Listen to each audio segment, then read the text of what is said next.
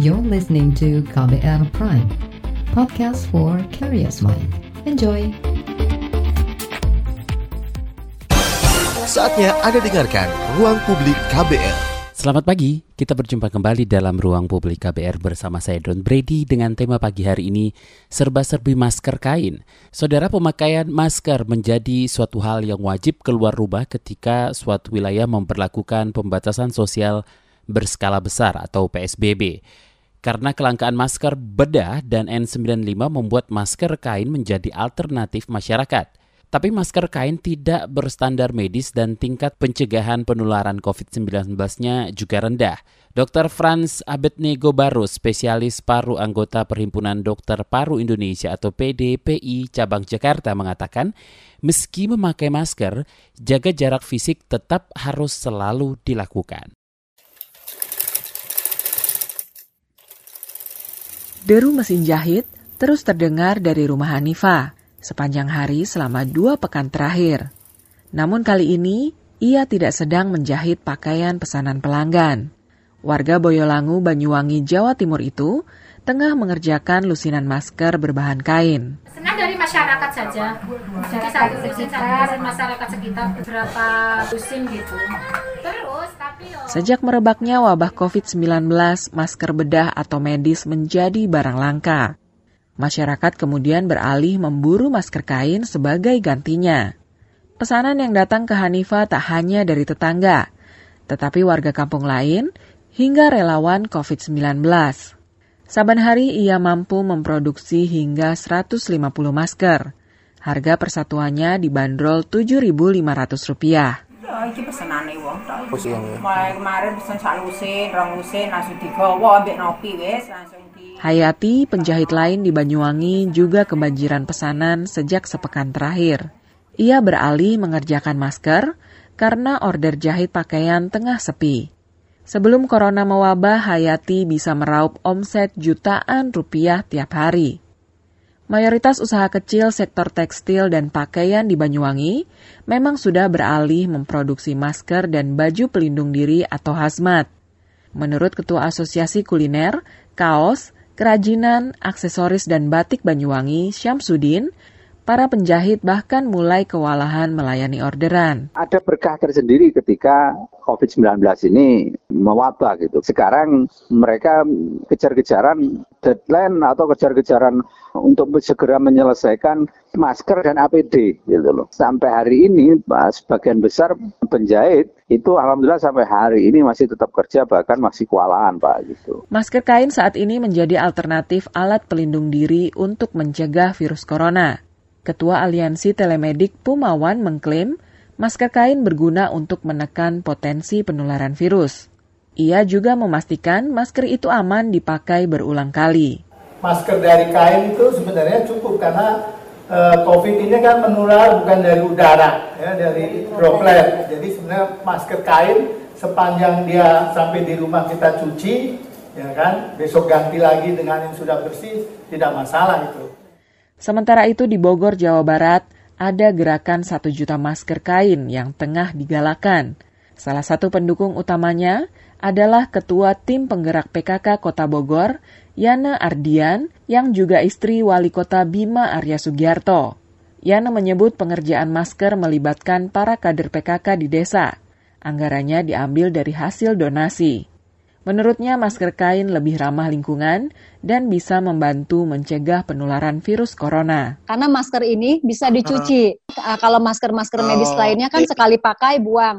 Nah, itu kan tidak ramah lingkungan sebenarnya. Kedua adalah ini juga banyak ibu-ibu atau pelaku-pelaku usaha yang bisa menjahit, tidak ada kegiatan. Nah, di sinilah kita bekerja sama untuk memberdayakan mereka membuat masker kain sehingga perekonomian juga tetap berjalan di masyarakat sehingga eh, bagi mereka teman-teman saudara-saudara yang punya rezeki berlebih bisa mensupport untuk membiayai pembuatan masker itu tentunya untuk dibagikan. Di Semarang, Jawa Tengah, pasien Rumah Sakit Jiwa Amino Gondo Utomo ikut terlibat memproduksi masker kain dan baju hazmat. Sebanyak dua pasien dan dua pendamping setiap hari bisa membuat 50 masker dan 10 unit baju hazmat. Direktur RSJ Amino Gondo Utomo, Alex Yusran. Ide kita ini sebenarnya berangkat dari keprihatinan dua minggu atau tiga minggu yang lalu bahwa kepastian stok APD rumah sakit kan tidak jelas. Ada sebagian pasien yang dalam tahap terapi pekerjaan itu kan di ruang rehabilitasi sosial itu kan ada keterampilan menjahit. Akhirnya kita sepakat coba diarahkan untuk membuat masker dan hazmat. Masker dan baju hazmat buatan pasien bakal digunakan oleh tenaga medis internal. RSJ Amino Gondo Utomo juga membuka layanan pemeriksaan awal atau screening terkait COVID-19. Demikian laporan yang disusun tim KBR, saya Astri Yuwanasari. Baru saja kita simak laporan yang disusun tim KBR, berikutnya kita simak penjelasan Ketua Tim Pakar Gugus Tugas Percepatan Penanganan COVID-19, Wiku Adi Sasmito, soal pentingnya memakai masker. Sebenarnya pakai masker, kita, saya pakai masker, pasti saya melindungi orang lain, mm. bukan melindungi saya. Yeah. Kalau saya punya virus di dalam saya, saya pakai masker, mm -hmm nggak ada gunanya kan saya sudah memang punya virusnya. Yeah. Maka saya melindungi orang lain. Yeah. Maka dari itu orang lain harus melindungi kita. Oh. Caranya dia juga pakai masker. Baru kita sama-sama melindungi. Mengajak, yeah. mengingatkan mm -hmm. untuk yang lain menggunakan masker. Kalau nggak punya masker, kita bagi masker. Iya. Tapi harus mm-hmm. masker yang disampaikan pada orang lain betul-betul yang bersih ya. Jadi masker uh, kain yang direkomendasikan adalah dari bahan uh, katun yeah. dan berlapis tiga. Oh, Kemudian okay. bisa kita jahit sendiri, sesuaikan dengan bentuk muka dan wajah. Mm -hmm. Yang penting bisa menutupi mulai dari hidung sampai dengan dagu dan nutup ke pipi. Yeah. Sudah. Sekarang kita simak perbincangan Dr. Franz Abednego Barus, spesialis paru anggota Perhimpunan Dokter Paru Indonesia atau PDPI cabang Jakarta dengan jurnalis KBR Fitri Anggreni. Dokter, saat ini masyarakat diimbau untuk selalu memakai masker saat keluar rumah dan yang didorong adalah pemakaian masker kain. Tapi seberapa besar sebenarnya efektivitas pemakaian masker kain ini dibandingkan masker bedah dan N95 dalam mencegah virus ataupun droplet masuk ke tubuh seseorang? Dikatakan tidak efektif, enggak juga. Tetapi efektivitasnya di bawah masker standar medis itu iya. Jadi daya hempangnya terhadap masuknya virus itu lebih kecil dibandingkan menggunakan masker medis yang hijau, biru, atau masker N95. Karena yang paling atas itu masker N95 bisa mencegah sampai 95% dan itu bukan hanya droplet, tetapi virus. Sedangkan masker bedah untuk droplet itu sekitar 70-80%. Sedangkan masker kain itu sekitar 60-70 persen. Namun kalau virus bisa melewati masker kain. Jadi efektivitasnya itu bukan tidak ada sama sekali, melainkan less efektif dibandingkan dengan masker standar. E, perbandingannya begitu. Jadi kalau dibilang boleh digunakan, boleh. Tetapi kalau Anda menghadapi pasien, keluarga, dan orang-orang yang sudah terbukti hasil tes COVID positif, maka masker itu hendaknya diganti dengan masker yang standar. Karena begini, kesulitan kita mendapatkan masker surgical, masker bedah, masker dokter, apalagi N95. Dari segi harga, reuse-nya nggak bisa digunakan, itu hanya satu kali. Masker bedah 4 sampai 6 jam, basah harus diganti. Masker N95 sampai 24 jam daya tahannya dan harus diganti. Sedangkan masker kain bisa dicuci. Jadi untuk community yang hanya melakukan perjalanan biasa di dalam bis, kereta api, atau menunggu di halte-halte, sebaiknya menggunakan hanya masker kain dengan catatan physical distancing tetap dilakukan. Karena kita mengantisipasi OTG. OTG itu adalah mereka yang berpenampilan biasa tanpa sakit, tetapi COVID virusnya positif atau carrier. Begitu, Mbak. Dokter, kan saat ini ada banyak sekali masker kain yang dijual di pasaran. Nah, seperti apa cara memilih masker kain yang uh, baik atau yang paling tidak mampu memberikan perlindungan maksimal? Nah, ini tergantung bahan kainnya lagi. Kalau kainnya tidak mempunyai kerapatan benang yang kecil, tentu semakin tidak efektif lah dia. Karena masker kain itu efektivitasnya bisa 70-60 itu maksimal, tetapi kebanyakan lebih rendah dari itu pun ada. Kalau dia terbuat dari kain-kain yang kerapatan benangnya itu sangat longgar gitu. Karena virus ini atau droplet ini kan ukurannya cuma mikron ya, mikrometer gitu loh. Jadi ini yang sementara di kain virus ini bertahan sekitar 3-4 jam. Nah, ini yang membuat jadi masker ini juga uh, kurang kurang efektif dan uh, tidak mampu menghempang virusnya untuk masuk. Misalnya begini, seorang yang menggunakan masker kain ngobrol dengan penderita COVID positif. Ada droplet muncrat dari penderita masuk dan mengenai masker.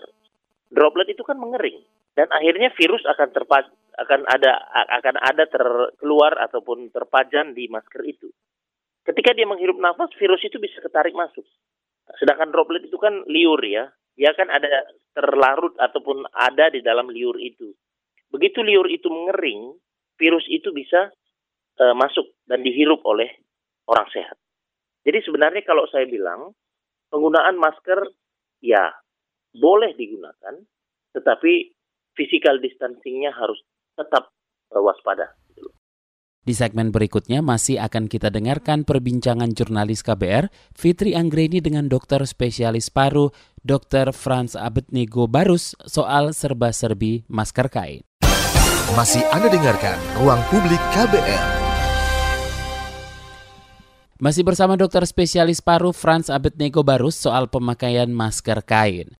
Jadi bukan berarti kita pakai masker, uh, teman bicara kita pakai masker lalu kita ngobrol dekat-dekatan itu sebaiknya dihindari dokter ya? Iya, karena begini. Penularan virus hidup di udara, kemampuan virus di hidup di udara, itu kita sama sekali masih buram sekarang. Karakter virus, sifat virus, dan lain sebagainya, metode penularannya, baik itu lewat saluran nafas, saluran cerna, kontak kulit, itu belum kita ketahui, bukan tidak sama sekali belum diketahui. Nah, apa pun masker yang kita gunakan, satu lagi, kadang-kadang hidung kita gatal atau letak letak masker tidak pas dan kita memegang bagian terluar dari masker. Bukankah kita kadang-kadang sekali-sekali menarik masker ke bawah dan mengucek-ngucek hidung kita gitu loh. Nah, jadi selain maskernya juga standar, cara pakainya juga benar. Nah, itu juga mempengaruhi bagaimana uh, efektivitas dari masker itu kan. Harus menutupi hidung dan mulut. Itu wajib. Tidak pernah dibuka ketika kita berbicara dengan orang lain. Tidak pernah menggosok bagian mulut dan hidung ketika sedang memakai masker. Menggosok langsung maksud saya, kulit kontak dengan kulit. Artinya masker dilonggarkan, diturunkan, kemudian gosok-gosok hidung, gosok-gosok kulit. Ketika kita menurunkan masker itu sendiri, itu saja kita tangan kita sudah terkontaminasi. Kita kucek-kucek lagi. Andai kata tadi ada covidnya di situ ya kita bisa tertular. Nah jadi jadi tidak ada yang 100% aman dengan masker. Masker apa pun itu. Karena bukan hanya kualitas masker tetapi cara pakai masker itu mempengaruhi keberhasilan masker itu sebagai pelindung Iya, tadi dokter mengatakan kerapatan bahan kain. Nah, ada yang ada yang membagikan tips katanya kalau kita masih bisa meniup lilin dari uh, jarak tertentu lewat masker, katanya itu nggak aman, dokter. Apa itu benar, dokter? Saya tidak ada penelitian medis soal itu, Mbak. Sehingga saya tidak bisa menjawabnya ya atau tidak. Tetapi logikanya benar.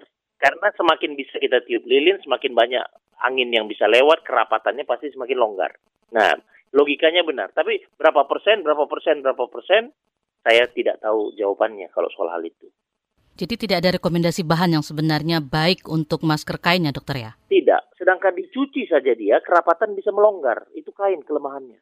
Apalagi kalau dicuci dengan dengan apa obat-obat antiseptik segala untuk kain. Tentu ada sifat-sifat yang rusak dari kain itu tergantung jenis kainnya terhadap obat-obat antiseptik yang kita lah seperti apa namanya bahan-bahan yang uh, apa antiseptik klor yang kita kenal itu bisa merusak kain itu sendiri. Jadi sebaiknya dicuci dengan cara seperti apa atau hanya mau sekali pakai juga dokter kalau begitu?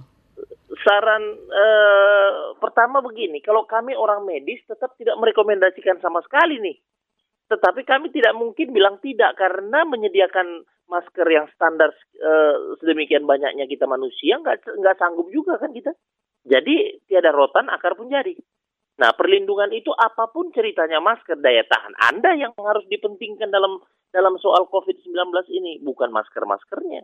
Dan pakailah masker walaupun Anda sehat, walaupun Anda sakit, pakailah masker karena itu juga didukung oleh keputusan PPSB. Jadi kita eh, segala upaya kita lakukan demi tidak kontaknya kita dengan orang lain. Mulai dari eh, di rumah sendiri mungkin pun kita harus pakai masker. Apabila kita memiliki PDP atau COVID-19 yang ikut isolasi mandiri. Nah, itu itu yang begitu-begitu yang kita yang mungkin implementasinya masyarakat bukan hanya soal cara pakainya, bukan soal bahan kainnya, dia harus detail. Kalau memang kita mempunyai penderita di rumah, ya Anda harus pakai masker senantiasa di dalam kurungan rumah ini. Kan kita lakukan sekarang masker kan kalau kita keluar rumah katanya. Itu tidak tepat sama sekali. Kalau Anda punya PDP atau punya uh, eh, COVID-19 positif di rumah, Anda isolasi mandiri, Anda karantina mandiri, walaupun dia hanya di kamar sendiri di lantai dua misalnya, dia ke mana-mana kalau keluar kamar ya harus pakai masker. Jadi bukan keluar rumah, keluar kamar pun pakai masker. Nah, jadi sebenarnya penggunaan penggunaan masker ini juga harus uh, uh, di, di lebih disosialisasikan lagi kepada masyarakat, bukan hanya keluar rumah. Dan dalam hal ini dipakai oleh yang ODP atau PDP. Bagaimana dengan anggota keluarga yang lain, dokter? Pakai juga ketika misalnya ODP atau PDP atau COVID-19 ini keluar dari kamar, nggak mungkin dia keluar kamar di, di kamar terus-terusan kan, bener ya? Kadang-kadang dia jemur kan ya. Kadang-kadang dia atau atau kadang-kadang dia ke kamar mandi kan ya. Kalau yang nggak ada kamar mandi di dalam kamar kan dia harus pakai masker. Ketika dia keluar, keluar ketika dia keluar kamar sedapat dapatnya jaga distancing 2 meter. Tapi kita tahu apartemen kita sekarang sempit sempit semua ya. Nah jadi ketika dia keluar dari eh, karantinanya semua anggota keluarga pakai masker. Saran saya begitu apalagi di apartemen yang tidak ada jendela terbuka yang tidak ada ventilasi yang tidak ada. Bermacam-macam. Itu kita kondisikan bagaimana. Makanya bukan hanya di luar rumah perlu masker. Dalam rumah pun perlu masker.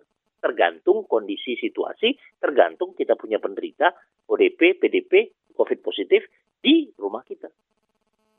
Sekarang kan sekarang kan anjurannya kan karantina sendiri. Isolasi mandiri. Karantina uh, uh, sukarela kan begitu kan Nah, bagaimana dengan OTG, orang tanpa gejala dokter yang kita tidak tahu ada di sekitar kita atau tidak kan? Sebenarnya begini, kalau sudah namanya wabah, seluruh rakyat Indonesia harus di screening. Namanya wabah.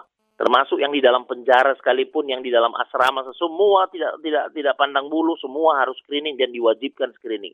Kita sediain screeningnya bisa nggak? Sanggup nggak? Itu dulu satu. Kalau berbayar tentu orang nggak mau. Karena berbayar itu bilangannya antara 300 sampai 500 ribu dijual oleh rumah sakit-rumah sakit. Sedangkan dia mampu aja dia tidak mau bayar, apalagi yang nggak mampu.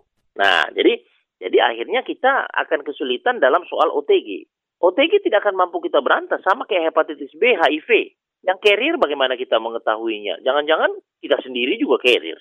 Makanya perlu medical check up untuk ini. Memang mungkin ada cost, tetapi dengan cost itu Anda akan lebih tenang hatinya, lebih lebih lebih percaya diri bahwa Anda betul-betul sehat atau Anda perlu penanganan, tidak hidup dalam tanda tanya. OTG tidak akan mampu kita kenali, Mbak. Dan itu angkanya apakah bisa diperkirakan berapa banyak dokter untuk saat ini? 70 persen menurut WHO.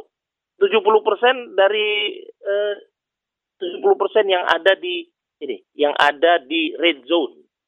Makanya kita Indonesia ini bisa menyerupai Italia nantinya, Amerika nantinya. Tidak tertutup kemungkinan untuk itu. Sebelum kita yakini, lebih hebat lagi kalau kita swab, wajib swab. Dan kemudian tidak ada itu istilah karantina mandiri, itu agak sulit itu. Ya kedisiplinan. Siapa yang tahan di penjara? Modalnya cuma gadget doang kan ya? Nah, jadi siapa yang tahan 14 hari, 20 hari? Kalau mereka bilang 14 hari, saya memakai 20 hari. Untuk keamanan saja. Tapi memang kalau kalau mengatakan kapan kita lepas dari e, karantina, mestinya melepaskan seseorang dari karantina itu berdasarkan dari swab tenggorokannya. Tidak bisa kita patok 14 hari, Mak. Kita lihat. Penderita terus bertambah, tetapi pertumbuhan orang yang sembuh kan kurang e, agak lambat. Itu karena dia belum positif-positif, eh belum negatif-negatif swabnya. Atau klinisnya masih jelek, masih panas lah, masih inilah, masih batuk lah, masih sesak lah. Itu kan kita ambil rata-rata secara epidemiologi. Oleh karena itu PCR sangat kita butuhkan. Pemeriksaan PCR sangat sangat sangat dibutuhkan, tapi pemeriksaan swab tenggorok dan swab hidung sakitnya bukan main memang. Tidak nyamannya itu terasa.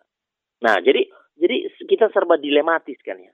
Tapi di lapangan untuk yang karantina mandiri apakah semuanya ada melewati tes swab itu, Dok? Begitulah cuma kemampuan kita, Mbak. Itu makanya kita tidak bisa lepas dari COVID ini dalam hitungan bulan ini. Mungkin sampai akhir tahun kita masih begini. Nah itu itu bisa bisa saja bisa saja ada kemungkinan. Saya tidak bisa saya tidak bisa dengan dengan percaya diri mengatakan 29 Mei kita selesai semua. Sedangkan Wuhan sekarang yang sudah melepaskan dirinya dari lockdown positif kembali. 1200 orang. Korea yang sudah sembuh dari karantina, sembuh dari rumah sakit, negatif dari PCR yang sudah dilakukan lebih dari satu kali, kembali positif. Karena apa? Karena kuman ini memiliki daya mutasi yang sangat cepat. Jadi jadi kita betul-betul ini sedang dalam kegamangan. Pertama, lawan kita kita belum bisa baca kelakuannya. Vaksin kita baru muncul 1-2 tahun ke depan. Dan sekali kuman itu mendarat di daerah kita, maka kuman itu akan bertahan terus sampai kapan pun, sampai sumur hidup, sampai kapan pun dunia ini ada. Buktinya, influenza berkali-kali datang lagi, datang lagi, flu burung maksud saya. HIV AIDS sampai sekarang tidak bisa kita berantas, ya bukan? Yang paling simpel demam berdarah terus-terusan ada bukan? Begitu juga corona nanti. Tapi ketika sudah ada vaksin, mungkin bisa lebih dikendalikan, dokter. Siapa bilang? Karena ada daya mutasi, virus, vaksin demam berdarah udah ada belum? Sudah. Demam berdarah masih tinggi? Masih. Hepatitis B sudah divaksin dari bayi? Sudah. Sudah di booster? Sudah. Hepatitis B masih ada di dewasa? Banyak.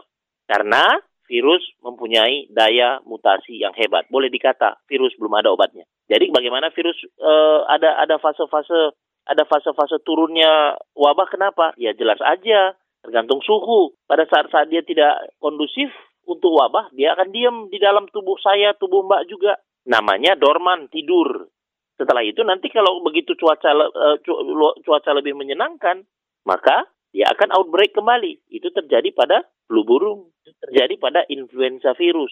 Pandeminya bertahun uh, ada tiga kali, empat kali dalam kurun uh, empat abad terakhir ini sudah berkali-kali kita influenza virus uh, endemik lah. Saya tidak bisa mengatakan pandemi. Apakah Ebola sudah kita bilang nanti sudah habis di Afrika? Ntar lah, ntar dulu. Outbreaknya mungkin sekali sekian puluh tahun. Kita lihat aja. Jadi kalau kita kita menghadapi masalah masalah epidemiologi, ya penyakit penyakit epidemiologi yang kita dituntut kerjasama antara eh, pemangku kebijakan dan juga kita masyarakat. Kalau tidak sampai kapan pun kita akan berteman dengan coronavirus ini. Setelah jeda, ruang publik akan kembali. Jangan ke mana-mana. Masih Anda dengarkan Ruang Publik KBR. Terima kasih untuk Anda yang masih setia mendengarkan ruang publik dari KBR. Kita lanjutkan mendengarkan penjelasan dokter spesialis paru Dr. Franz Abed Enego Barus. Iya, dokter. Kembali ke masker tadi, ada orang-orang yang uh, pakai masker kain pun dalam beraktivitas itu uh, merasa tidak nyaman dan sesak nafas, terutama mereka yang punya masalah pernafasan. Di kondisi seperti ini, bagaimana caranya beradaptasi? Tidak bisa lagi, Mbak. Yang yang yang bisa adalah Anda jangan keluar rumah.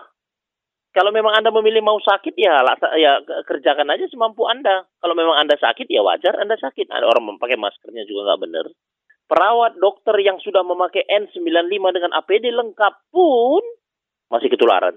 Di rumah sakit Gatot Subroto, rumah sakit mana? RSCM, mau di rumah sakit rumah sakit mana? Persahabatan. Yang meninggal sudah beberapa, yang sakit lebih berkali lipat lagi. Cuma tidak diberitakan. Itu kan? soal daya tahan semua. Kemampuan virus ini menembus N95 belum pernah diuji, diasumsikan dan di dan diambil padanannya dengan virus-virus yang sebelumnya ada. Ya benar, mampu 95% menghempang coronavirus. Tetapi kan, tapi itu 90 makanya dibilang N95 karena 95% Mbak. 5% lagi masih bisa toh. Begitu 5% kena seseorang bukankah itu 100% bagi dia? Nah, apalagi kalau kita nggak beres makainya. Apalagi cuma masker kain. Jadi tidak salah kalau pengguna masker kain masih tertular. Ya benar. Sedangkan N95 aja masih ketularan. Jadi untuk orang-orang yang memang uh, rentan atau memang punya masalah dengan pernafasan memang sebaiknya tidak sama sekali keluar dan berinteraksi dengan orang lain yang uh, tidak jelas uh, kesehatannya dokter ya? Benar. Dan dan dan benar PPSB ini tidak berhasil sama sekali sudah lockdown aja udah. Tapi harus dipersiapkan yang benar karena karena memang nggak bisa nggak kita kita tidak bisa uh, ya kita kita kita melihat kenyataannya saja lah. Dan, dan kalau kembali ke masker tadi, uh, masih ada yang ingin mencari untung dari masker ini dari kain apa saja dia buat. Nah itu akan akan membuat rasa aman semu. Itu yang paling berbahaya. Dia pikir dia aman. Kemudian dia kumpul-kumpul sekeluarga, tapi pakai masker semua. Ya kena juga. Dokter, selama ini kan sepertinya penanganan lebih kepada pandemi. Bagaimana dengan penanganan pasien-pasien lain yang sakit akibat uh, virus yang lain misalnya? Enggak juga. Enggak enggak seperti itu. Karena begini, di dalam masalah masalah penyakit kronik seperti kami, TBC lah yang paling mudah. Dia tidak boleh alfa minum obat. Dia tetap harus mengambil obat. Maka dari itu, kita dokter memperpanjang masa obatnya yang seminggu sekali jadi sebulan sekali, bahkan dua bulan sekali kita gelontorkan obat itu kepadanya. Itu satu. Tetapi kadang-kadang kita terhambat oleh mekanisme BPJS. Karena BPJS maksimal obat 30 hari. Kita tidak saling mendukung satu dengan yang lain. Akhirnya dia harus beli. Iya kalau dia sanggup. Nah, kemudian yang kedua, cara yang kedua adalah Anda bisa berobat ke instalasi terdekat. Puskesmas sudah menyediakan obat diabetes, menyediakan obat TBC. Ya. Nah, kemudian yang ketiga, usirlah dari pikiran kita maniak kepada dokter. Aku harus dokter ini, saya harus ketemu dokter ini. Oh, itu harus diusir. Sekarang fokuskan diri Anda, Anda makan obat, bukan kepada siapa Anda Anda berobat. Karena itu terjadi di masyarakat kita. Dia pengen hanya ke dokter X.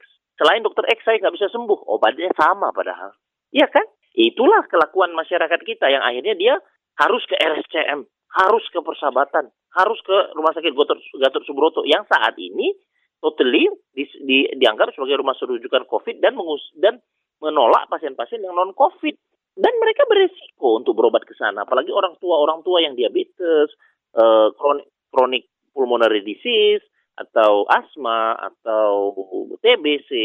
Eh, yang berikutnya adalah bahwa beberapa rumah sakit sudah menggunakan telemedicine. Walaupun secara art medicine itu tidak diperkenankan, tapi tidak rotan akar pun jadi. Konsultasi via Zoom, obat dikirim lewat kurir. Tentu beli, nggak bisa BPJS berjalan.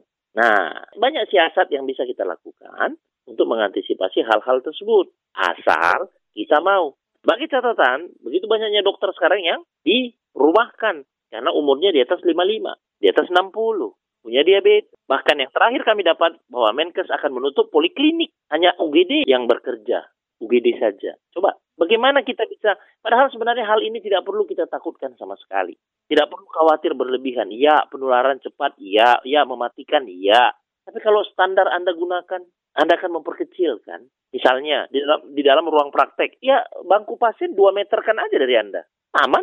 Anda pakai APD lengkap, pasien 2 meter di uh, eh, 2 meter atau lebih dari Anda, pemeriksaan boleh dilakukan dalam tanda kutip seadanya. Kita mengandalkan pemeriksaan lab barangkali, tapi kalau kami dokter paru ini, kami tidak bisa. Kami harus menempelkan stetoskop. Berarti Anda harus punya strategi. Periksalah pasien itu dari belakang.